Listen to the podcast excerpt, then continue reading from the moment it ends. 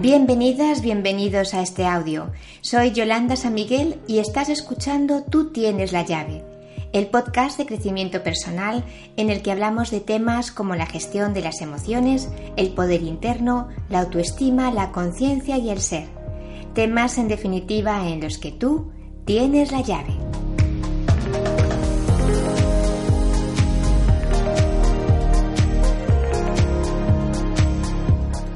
En este espacio abierto a la reflexión, hoy vamos a profundizar en la crítica y verdad.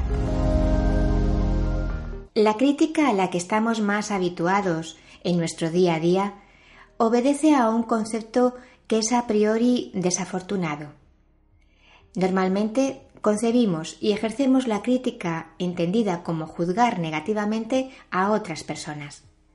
En esta dinámica incluso podemos llegar a ser despiadados. Este tipo de crítica no nos aporta nada. O sea, nada más que lo que se llama sencilla y llanamente mal rollo. Y ese mal rollo se torna como una nube oscura que se posa sobre nuestras cabezas, impidiéndonos ser asertivos y justos. Al dar rienda suelta a este tipo de crítica, no nos damos cuenta de que lo que estamos haciendo es delatarnos a nosotros mismos. La envidia, los celos, se sientan en su trono y dictan sus reglas. Y nosotros nos convertimos en ese momento en sus súbditos. De forma inconsciente, aceptamos todo lo que nos dicen. Y lejos de cubrirnos de gloria, nos permitimos cubrirnos de otra cosa. Puede ocurrir que este sea nuestro modus vivendi. Permitidme la metáfora. Sacarle la piel a tiras al primero que se cruza malamente en nuestro camino. Y sí, podemos llegar a convertirlo en nuestro deporte favorito. Tengo la imagen viva de un libro que tuve en mis manos cuando iba al colegio de pequeña. Decía que cuando hablas mal de alguien es como si vertieras el agua de una jarra al suelo y luego contemplas que no puedes volver a meterla en la jarra. Recuerdo perfectamente el dibujo.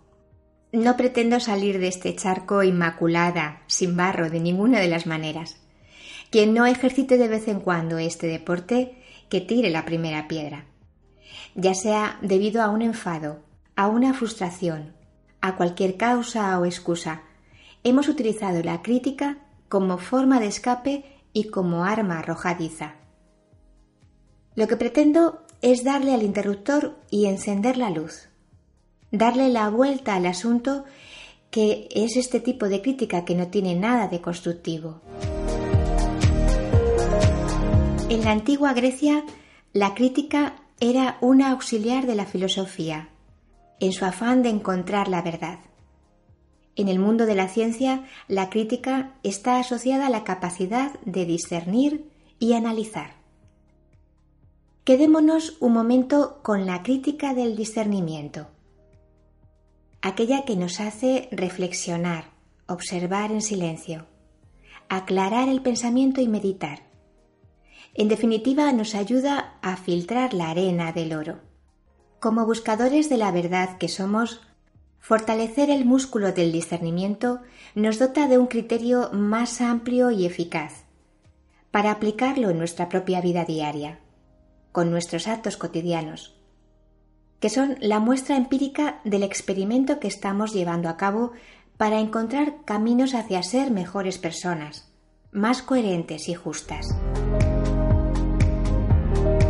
De esta manera, la crítica se convierte en una excelente herramienta de autoconocimiento, lo cual también favorece a la introspección y a la libertad de pensamiento. La introspección es importante. Efectivamente, si estamos en, con, hacia y desde nosotros, y no perdemos nuestro tiempo mirando afuera, seremos más creativos y estaremos más saludables. La cuestión es si utilizamos las herramientas que están a nuestra disposición de forma natural y como seres humanos para crecer, compartir y evolucionar o si por el contrario solo las usamos para fastidiarnos o para fastidiar a otros. La verdad es que al final los mayores perjudicados seremos nosotros mismos. Si no ponemos atención y no ponemos en práctica todo lo que vamos aprendiendo, todas esas lecciones magistrales que la vida nos ha ido poniendo en bandeja. Será como quedarnos sentados en la orilla mirando las olas cuando los tesoros están en el fondo del mar. Lo siento, no hay tregua. No es posible bajar la guardia, al menos hasta que permitamos que la conciencia y la verdad tomen el mando de nuestro mundo interior y nuestra atención plena sea nuestro modus vivendi. Pero tenemos una buena noticia la conciencia no cierra por vacaciones. Y hasta aquí el podcast de hoy. Espero que te haya gustado, que hayas disfrutado. Y si crees que este audio puede ayudar a alguien a quien conozcas, no dudes en compartirlo. Recuerda que si tienes cualquier duda me puedes encontrar en yolandasanmiguel.com. Estaré encantada de responderte. Muchas gracias por escucharme y hasta la semana que viene.